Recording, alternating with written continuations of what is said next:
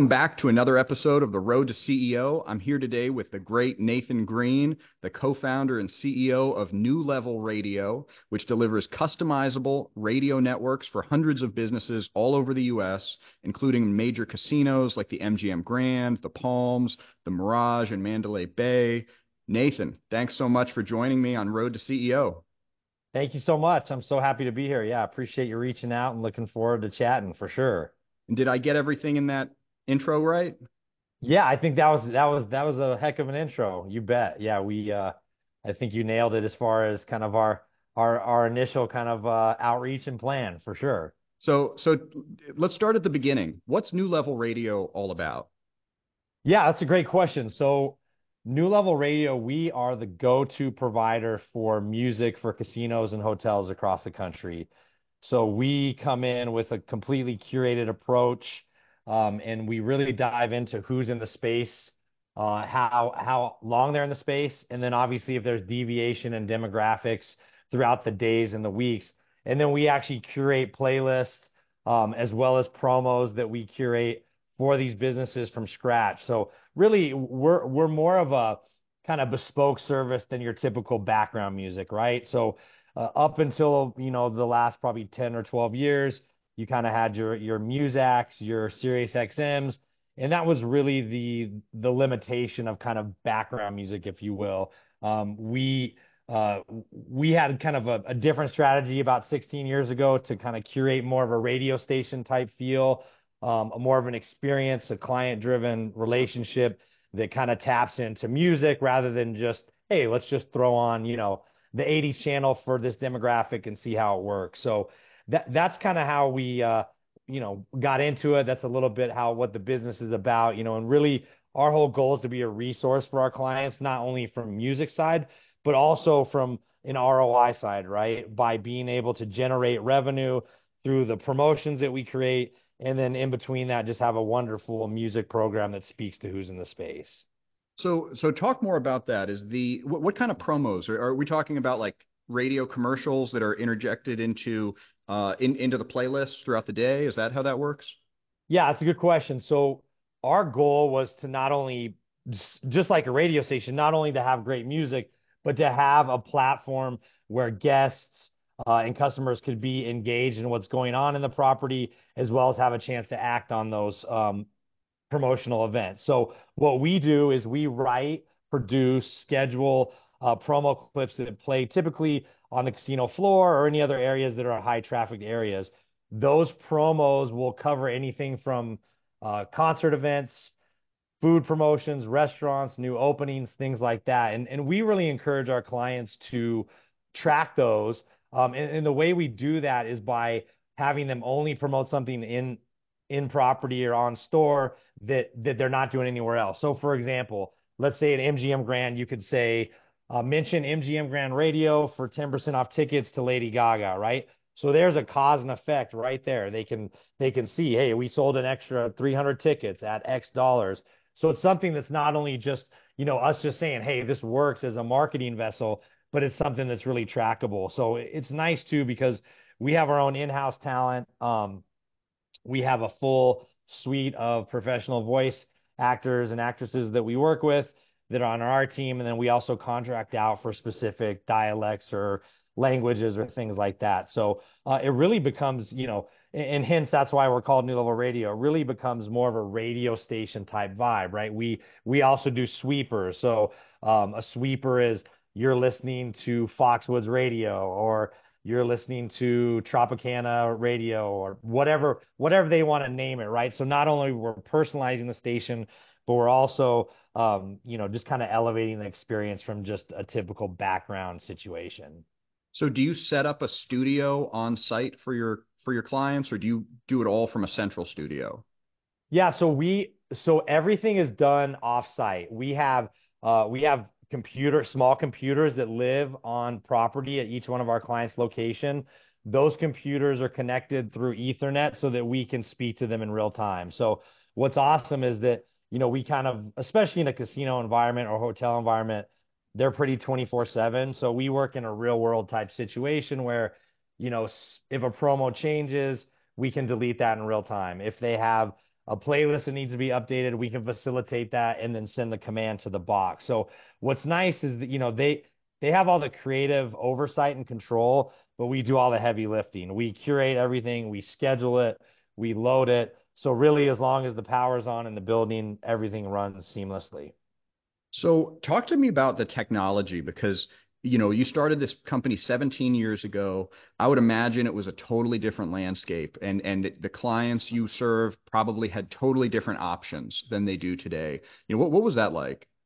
Yeah, it's uh, you know, it's it's always funny to kind of sit back and think about, you know, kind of how it was back then. I mean, it's it wasn't that long ago, but obviously in the, in technology that was, you know, ar- archaic in nature at the time. I mean, we, you know, even when we first got started, I mean, we we had a few clients even up until about seven, eight years ago. They were still getting like cassette tapes mailed out to them from Muzak.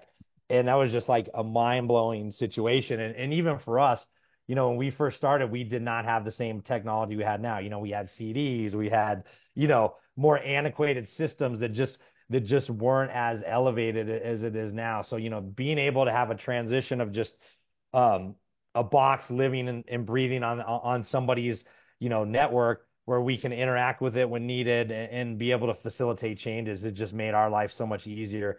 And, and, quite frankly, it's made our clients' lives easier too because there's not a there's not a gap in in being able to change stuff.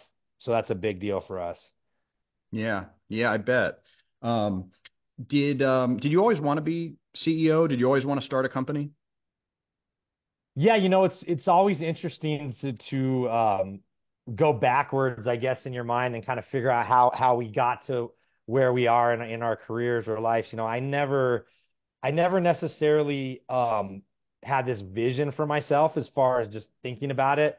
I think just as a as a kid and growing up, um, you know, and, and first jobs I had, you know, I never I never really felt um the excitement that I guess you need to really be successful in something, right? I I enjoyed some of the gigs that I had. I enjoyed some of the things I did, but I, I never really felt uh, a driving kind of passion to to excel, I guess, at, at the highest level.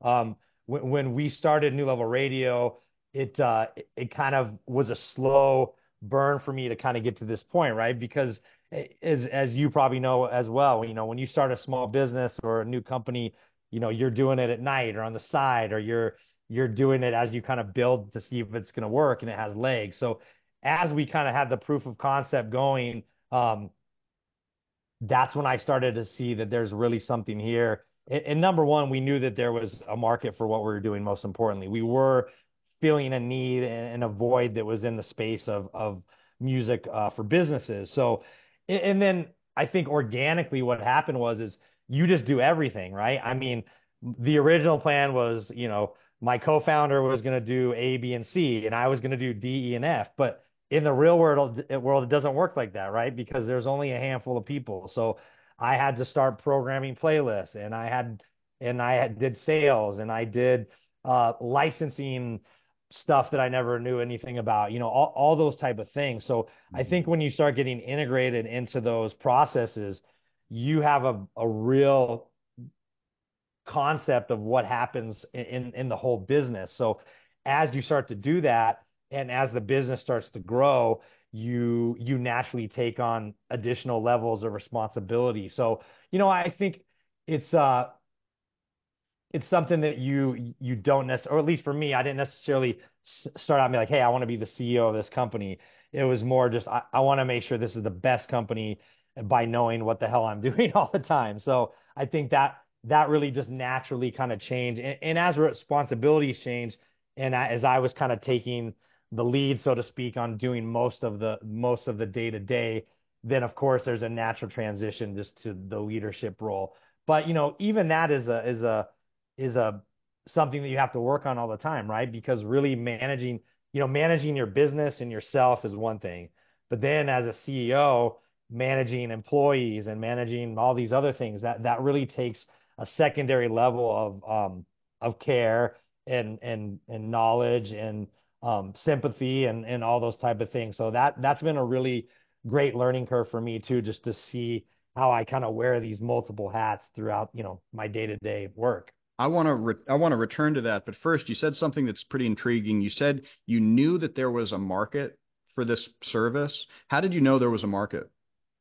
Yeah, so we when we first started, so I was working in radio and TV at the time, uh, out in Hawaii, and a good friend of mine who who was the uh, co-founder of the company, um, he was an on-air personality, and we started getting requests from some of the clients to, uh, could you record a special promo for our business, maybe just with your voice, because you're kind of a celebrity? Could you maybe, you know, is there any way we could have some of the music you play on the station, right? So for us, that was kind of a big aha moment, like, wow, like this is such an underserved market, and and I really think there might have been one or one maybe two other companies that were doing maybe messaging, but no more than that, if not at least maybe one, but maybe not. I can't even really recall. But we were kind of the first company to really say no, like this, we're gonna take this like a radio station approach with with breaks, with promos, with really targeted music to who's actually listening. So we really got into more of like the demographic analysis.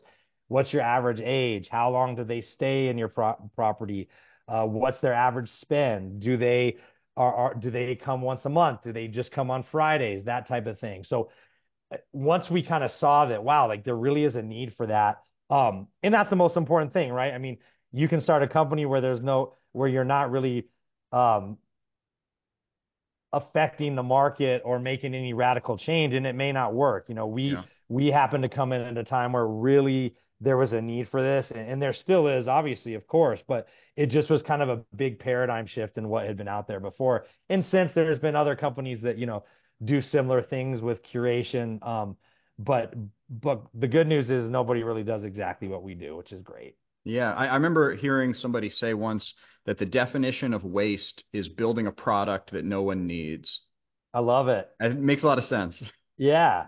No, I love that. I mean, I think it's, you know, it's it, the market tells you, right? At the end of the right. day, you know, you you either you put everything out into the ether and you see if it works and and and customers in the market will dictate if the business is viable. So luckily for us, you know, especially uh, as you know as well, it's like building a small company. I mean, we're 16 years in, we're very profitable, we do very well. So, you know, the fact that just that we're able to achieve that through all the ups and downs of the last 16 years is is, you know, kind of speaks to the need of what we offer. It's a huge accomplishment. So, what so on day 1 of your business, you were doing you thought you'd do A, B, C, and then your partner was going to do D, E, and F and that quickly kind of changed a little bit. How did that? Were you working part time? Were you, um, you know, how did it look in the early days? Yeah, so in the early days, absolutely. So I, I had a I had a full time job actually working for a TV station, um, and and so I just kind of started doing it part time. The great thing about uh, one one thing that I did right off the bat is I took I, I took a different job with a substantial substantial pay cut, which was a pretty risky move, but with that with that change, it, it really freed up time for me. I could travel if I needed to for for meetings that we were doing all the time. I mean, I was flying, you know, to Hawaii five or six times a year because that's kind of Hawaii and Colorado is where we really started with our growth. Um, and, and so that that that change allowed me to not only have time to do it, but also have kind of the mental capital to to give this thing a go. So after about probably the I think it was the third year, third year or so, I I I I went to my partner and said, hey, like we're at that point now. Like we had it, we this is real. So one of us needs to take this uh, full time. So so I went ahead and did that. Um, so obviously that kind of catapulted me on on on the steps that I am to to this day to be where I am now because of just taking that leap. And and I think there's there's that inflection point for any business, right? I mean, you can start, you can you can build slowly, um, as a moonlighting or as a part-time job. But at some point, you know, you have to have people that are all in, right, to really make the jump. And and the good news is once I did that, you know, the company just continued to grow and, and elevate, which was which allowed me to kind of keep keep doing better. Did you so did you decide to start hiring employees after that? Like how does how does that look?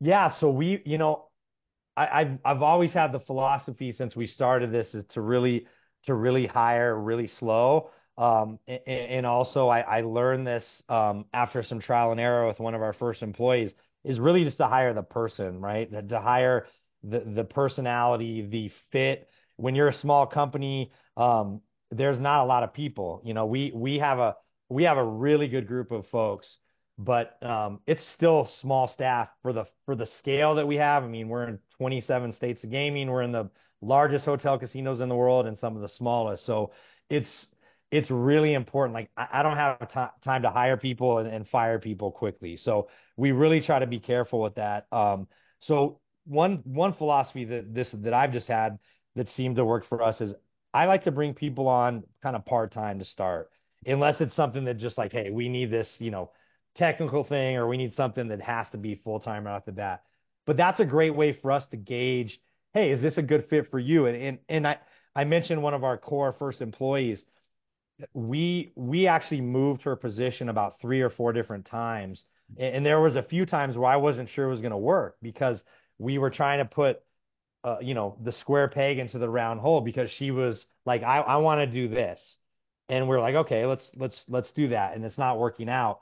So through that kind of process of just her being a good hire, we found the best fit for her. And when we got her in a position where she shined the most, she's been incredible and she's been with us 16 years. In fact, most of the people we have with us have been with us for, you know, most of the time. So, um, but now, especially over the last year, since I've become CEO, we've really started to grow. So we've hired about four people in the last year. Um, and, and it's just, uh, it's fun now to kind of see this growth pattern of just me taking some of these things off of my plate that, that I was doing. And, and at some point it, that becomes a hindrance, right? I mean, if I'm, if I'm doing, you know, 60% of all, all that we do, is that really the best use of my time? No, it's not. So getting more people that are qualified and that can kind of take those things off of our our leaders plate, then that that makes everything run smoother. So, um, can you tell me about the the focus on on gaming and casinos? How come it's so focused in that area? Yeah, that's another that's a great question. So, you know, we we we got into our first gaming property probably about probably about three four years in, probably three years in. Um, so initially it wasn't a, it wasn't a large target for us per se. Once we realized that the casino environment was perfect for a curated solution, it was a no-brainer, right? Because in a casino you have uh, multiple outlets that have totally different styles of people, right? You might have, you know, if you're in a Vegas casino, you know, the people on the casino floor could be a completely different demographic than the people at the pool or the people that come to your high-end steakhouse or your Cirque du, Cirque du Soleil right? So in that environment where you have multiple F&B outlets, where you have multiple spaces, it really lends itself perfectly for a curated solution. So also too from us from just a from a structural um, profitability, it allows us to have multiple zones of music and multiple areas of music, which obviously is is, is multiple revenue streams. So um, I think, you know, and gaming and casinos are very marketing focused, right? They have a lot of demographic information on their consumers. They have a lot of, um, dim, you know, um, allocation of like where people are, how long they're there. And so for us, we can ingest that and then really create amazing programs for them. So if, this is just my personal curiosity now, but if you have a casino in Virginia, say, and a casino in California, do you do you see a lot of similarities in the demographics of the of the people that go to those casinos? So it's interesting, you know, I think even even with our properties that have similar demographics, you still see deviation in kind of what the best music is for them, right? So, um, you know, a casino in Arkansas with 65 to 72 year olds is going to be a little bit different music and style than we play in a Colorado casino with the same demo, right? It's um, obviously the influences of music are different in each geographic location. Some of the social um, norms are different, correct? So I think it's it's it's fun for us because you know every location is is kind of a blank canvas, and that's really the beautiful thing for for our clients is that no, they're not getting just the cookie cutter channel, right? That they're that most other services provide. We're actually basing these these programs on who's actually really in your space and, and and, allowing changes based off that, right? So every every program is unique. So let's say you're in a casino in Biloxi and you know there's a song that just doesn't quite jive for that market, we can take it out because it's not like a Sirius XM where that 80s channel is going to 25,000 other locations, right? So um, even with a similar demo, it, it is always very interesting just as we kind of walk through it with our clients, like, oh yeah, you know, maybe maybe country just doesn't really work in this area where we thought it would. You know, hey, it's the South, they should love country. Well, not necessarily, right? It's Austin, maybe they don't, right? You know, so it's um, and I think uh, most importantly with, with that answer is that it really makes us nimble, right? To to to be flexible and to change and to be kind of um, willing to try other things for for clients where where we have that ability to do so. Do you get a lot of client input on what kind of songs should be on the playlist, that sort of thing? Absolutely. I mean, uh, client engagement is really at the core of why I think we've been successful. We have a real monthly um, connection with our clients through the promo information they send us. They're very involved in what's working, what's sounding great. So it's it's not a set it and forget it type situation. And, and that makes us a resource for, for our clients, right? They know that if they need to change something or they really have input on a particular genre or playlist that they can do that without without much hassle. Um, and, and I think, you know, it's all about the people is what I've said since we started this and the relationships. And that's the truth. I mean, I I physically go to every single location we have, and that's harder to do now as we grow, but at least every, you know, one year to 24 months in person, have lunch, take notes on the property, be able to kind of know what's going on. And, and that makes it more real world for us because we've been in the spaces. We've we've had a chance to take that input and sit down with somebody and be like, yeah, you know, the pool music is sounding great, but it's in the afternoon, it's just getting a little too dance vibes, and then I can sit there and be like, oh yeah, because it's they're not getting younger during the day. It's staying 55, 70. So you know, EDM is not going to work, right? So um, I think it's the input is is we want the input and we need the input to facilitate our programs in the best way. Very interesting. Um, so you said something I want to come back to. So you, I think you said you used a phrase like um, you hire for the role for the person and not the role when you're making a hiring decision. Can you talk to that a little more?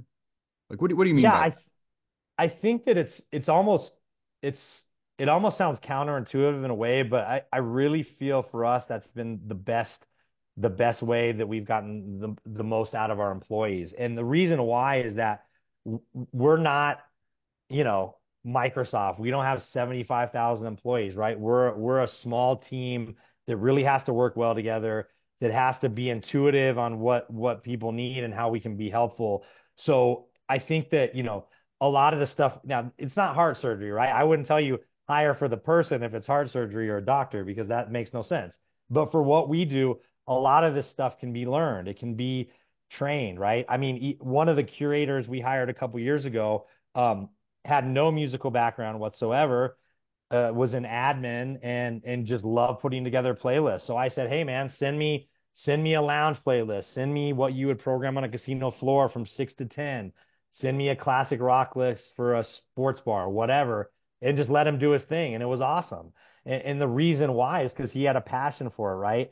He had no experience in that in that in that sector, but I think when you do it that way, then you can allow people to grow. And for us, as our company grows, we have more roles that are needed to be filled, right? We need more admin, we need more curators, we need more um, PR, we need more marketing. So, you know, after a while, I may be like, oh wow, like I never knew Will was, you know, had a great voice and he's doing podcasting and maybe we grab him for some voice work you know like things like that. Like that's they those things happen organically when when you just hire the fit of the personality. And then as a, when the team is gelled then there's more cohesion on on supporting each other. So I, I feel like it's worked really well for us. Well for the record i am available to do some voiceovers for casinos. I love so, it.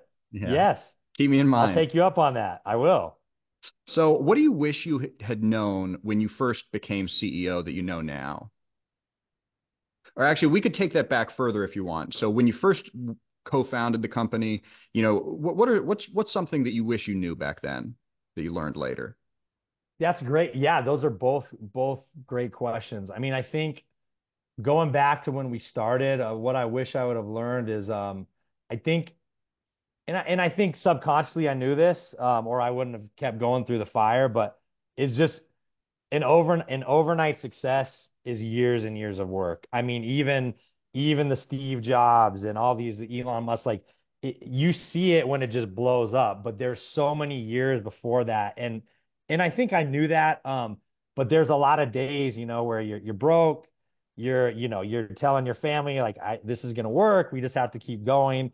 Um, and, and I think that's I think that's what I would tell anybody young that's starting. Like if you if you have a passion for it, um, and you feel that it's something you can see through, then stick it through and don't. You have to just be okay with it taking time. I mean, you know, we we grow every year, but it's you know it's just a nice steady growth, which is great. I mean, it, but it's not like you just wake up one morning and you're you know you're just blowing up all over the world. It just doesn't work like that. Even even if you people see that from the outside. So I, I would just say patience. I would tell myself.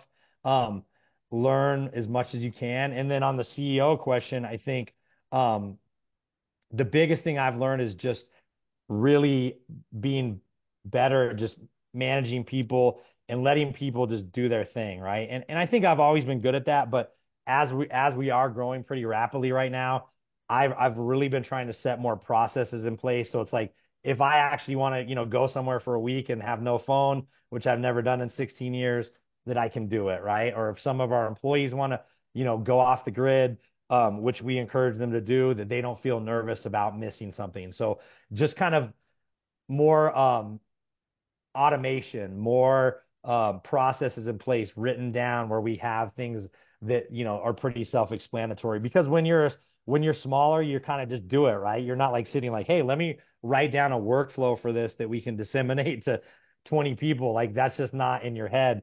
Um, and, and but now as a CEO, I think it's it's something that I'm thinking about, and we've we've really been taking some steps in 2024 to to do that. So I like to ask this question of every CEO I talk to lately. How has AI affected either the business or yourself personally? Has has it affected the business? That's a great question. Um, so I would say yes and no. Um, of course, AI just in itself is going to affect every business because there's just more tools and resources to automate things or to make things easier. So I, I fully embrace um, using whatever we can to to make everyone's workflow and patterns smoother. However, uh, we've always done everything from hand, right? Like we don't we don't program our playlist like on an algorithm. Like literally, we pick every song. We drag and drop songs from lists we built before. We physically search artists, right? And I don't see us ever changing that because you just, you know, it, it's just like analytics in a football game, right? It's like the analytics tell you 40, you know, 60% of the time to go for it on fourth and four, but that doesn't take into account like it's Patrick Mahomes. They're going to get the first down no matter, you know, like, or it's like, right. And so I, I take that same philosophy in what we do. It's like, the human touch of what we do is why we've been so successful. It's because people can like, Nathan, hey, we, you know, we're doing a concert signing tonight with Tiesto in the lobby. Can you, you know, put some songs in there when he does his signing? Like that's that's something that AI just can't generate. Yeah, it can generate the tracks.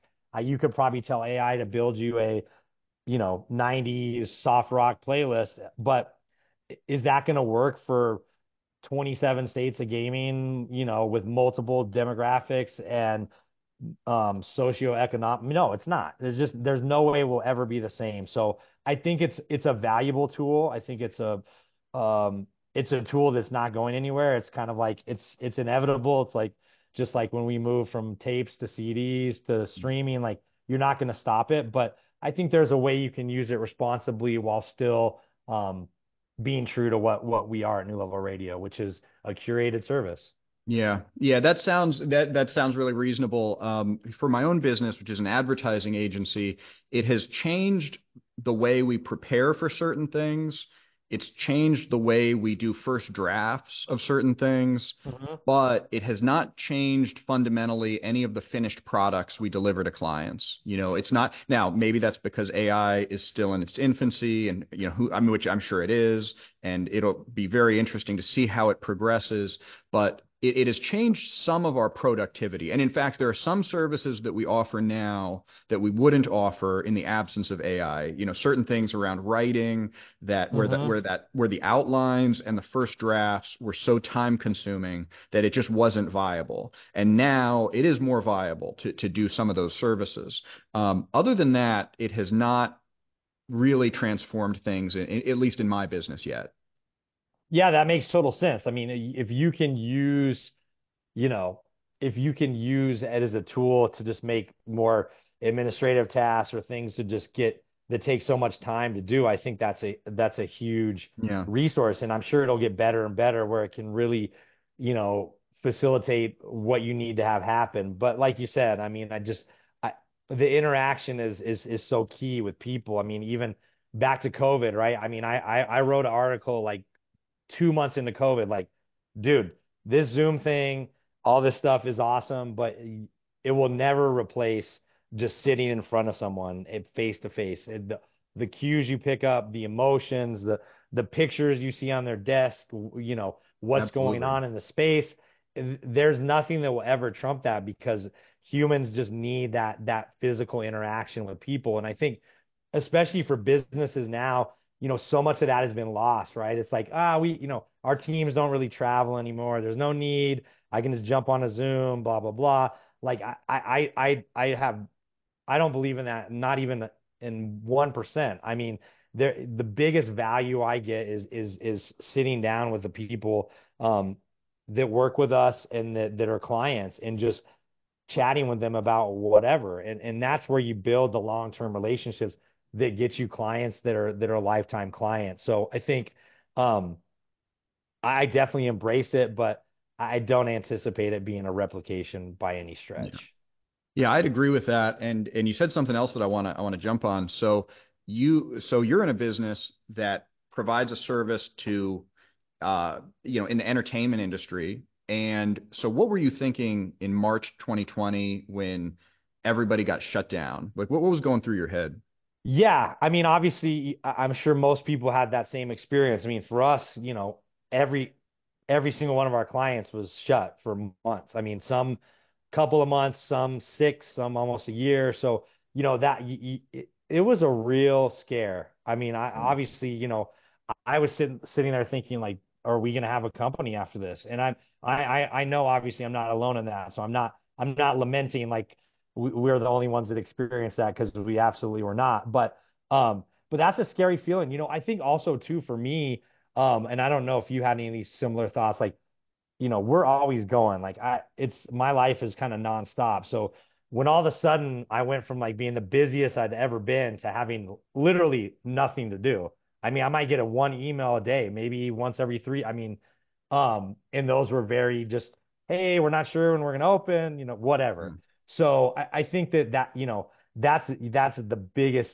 was the biggest kind of you almost have an identity crisis in a way, right? I was sitting there like, who am I? Like what like if I don't have this, like do I do I have anything? Am I just, you know, so I think that was one of the biggest challenges that that that we had um as a company and then me just personally. So, but you know, I think I, I took that same attitude that I had before is just of, you know, whatever it is, like we'll we'll get through it and and we had to adapt, right? We did we did a, we started doing a lot of COVID messaging, right? So we would that would be one of our Mm, pitches like, hey, you know, whenever you do open or even for your employees, um, they're essential, right? Because uh, a, a business that large, like a casino, they're never really shut, right? I mean, all these things need maintenance and all this stuff. So, hey, let's promote to them that, you know, messaging about safety, messaging about, you know, positivity, things like that. So, you know, you, you, everyone had to pivot to survive.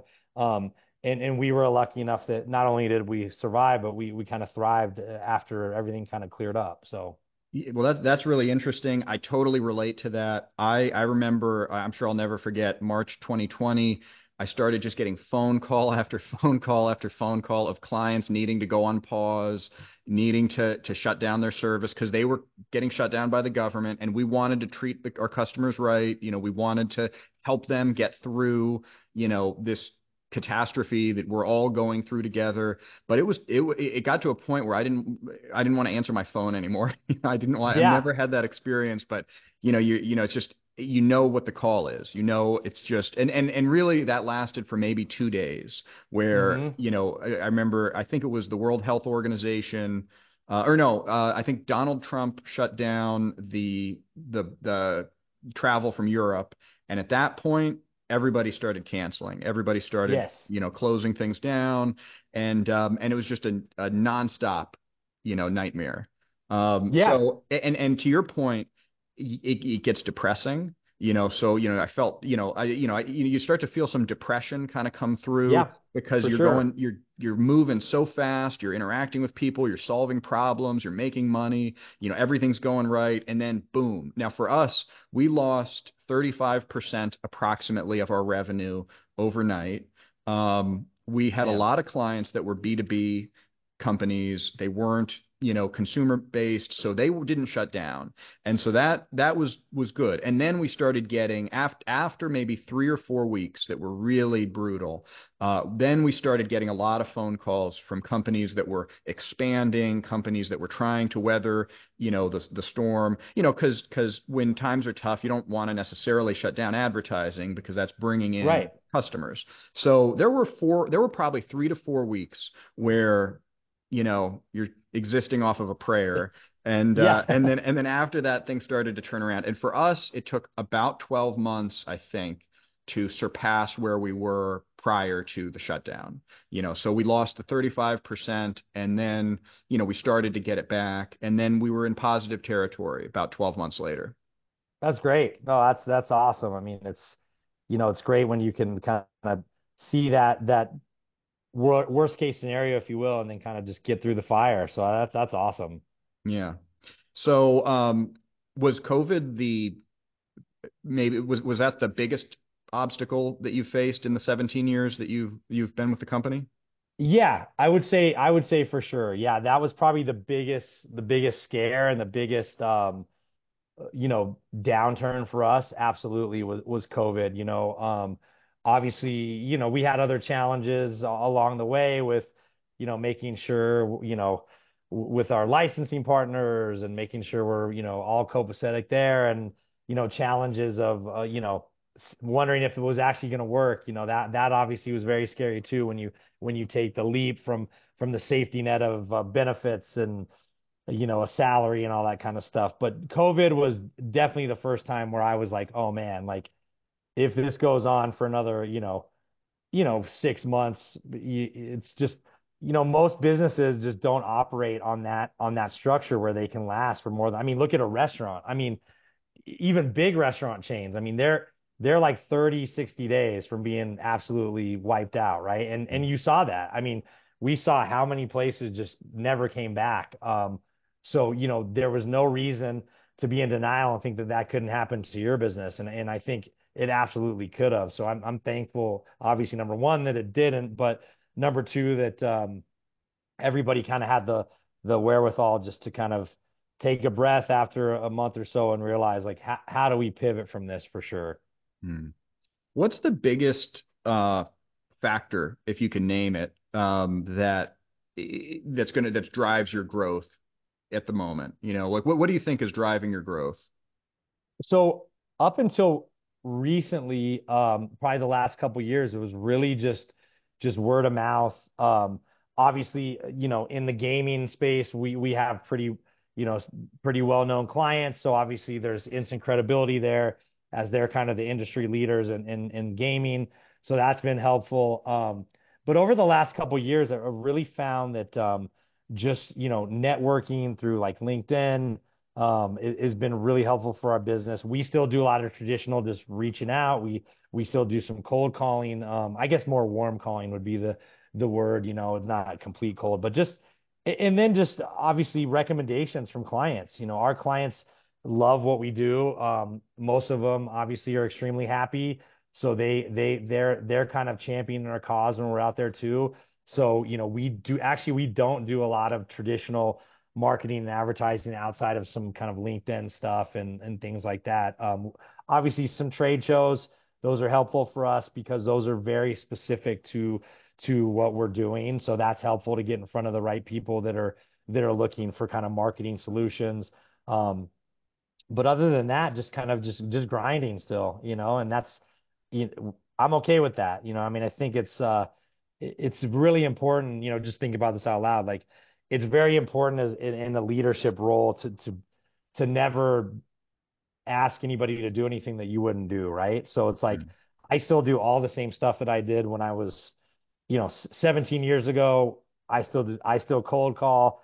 I still do all those things that I would do um, in the beginning because number one, it keeps me grounded and it keeps me focused on what it actually takes to achieve growth. Uh, but number two, it's just it's important to kind of show that uh, that you're willing to do do what it takes to get things done. I, I love that, and uh, so um, I there's a CEO who said so in the advertising space, one of the CEOs that I follow, he said um, that he likes to spend a third of his time um, focusing on strategic matters, a third of his time on sales and marketing, and a third of his time talking to clients. And I, I think that keeps me. And Mark. so I, I kind of aspire to that, and that, and I've always aspired to that um, and and it, and at this point, now that the company's a little bigger, I think it does exactly what you just said. You know, it kind of keeps me grounded, keeps me fresh and sharp. Um, and now in the in the beginning of my company, it was com- totally different. You know, I because just by necessity, I spent probably 80% of my time with clients or something, you know, close to that. And so I, I've been able to kind of reshape by necessity, you know, how I spend my time a little bit. Um, but I do think it's really important to stay grounded somehow. Yeah, no, it, you, yeah, you said it perfectly. I mean, I think it's uh, it is very important, and it's also it just it it shows your employees and the people that work for you just what what you're willing to do, right? And I think that's you know, I, I I've been really fortunate too. I think that most of the people we work with are really genuinely nice people. I when we first got into gaming, I was thinking, oh man, is this going to be you know kind of an abrasive type clientele, very kind of you know um, short and sweet. But I I found actually the the complete opposite. You know, ev- most everyone we work with is very engaging, very warm, very friendly, um, and, and really they're the same way with their own employees and their own staff. And, and I think that's just such a great way to be. I think there's there's been this kind of misconception in, in leadership that you have to be a hard ass or you have to be, you know, you have to be authoritarian in some nature. And and I think the complete opposite. I mean, I'm I'm very transparent with people that work for us.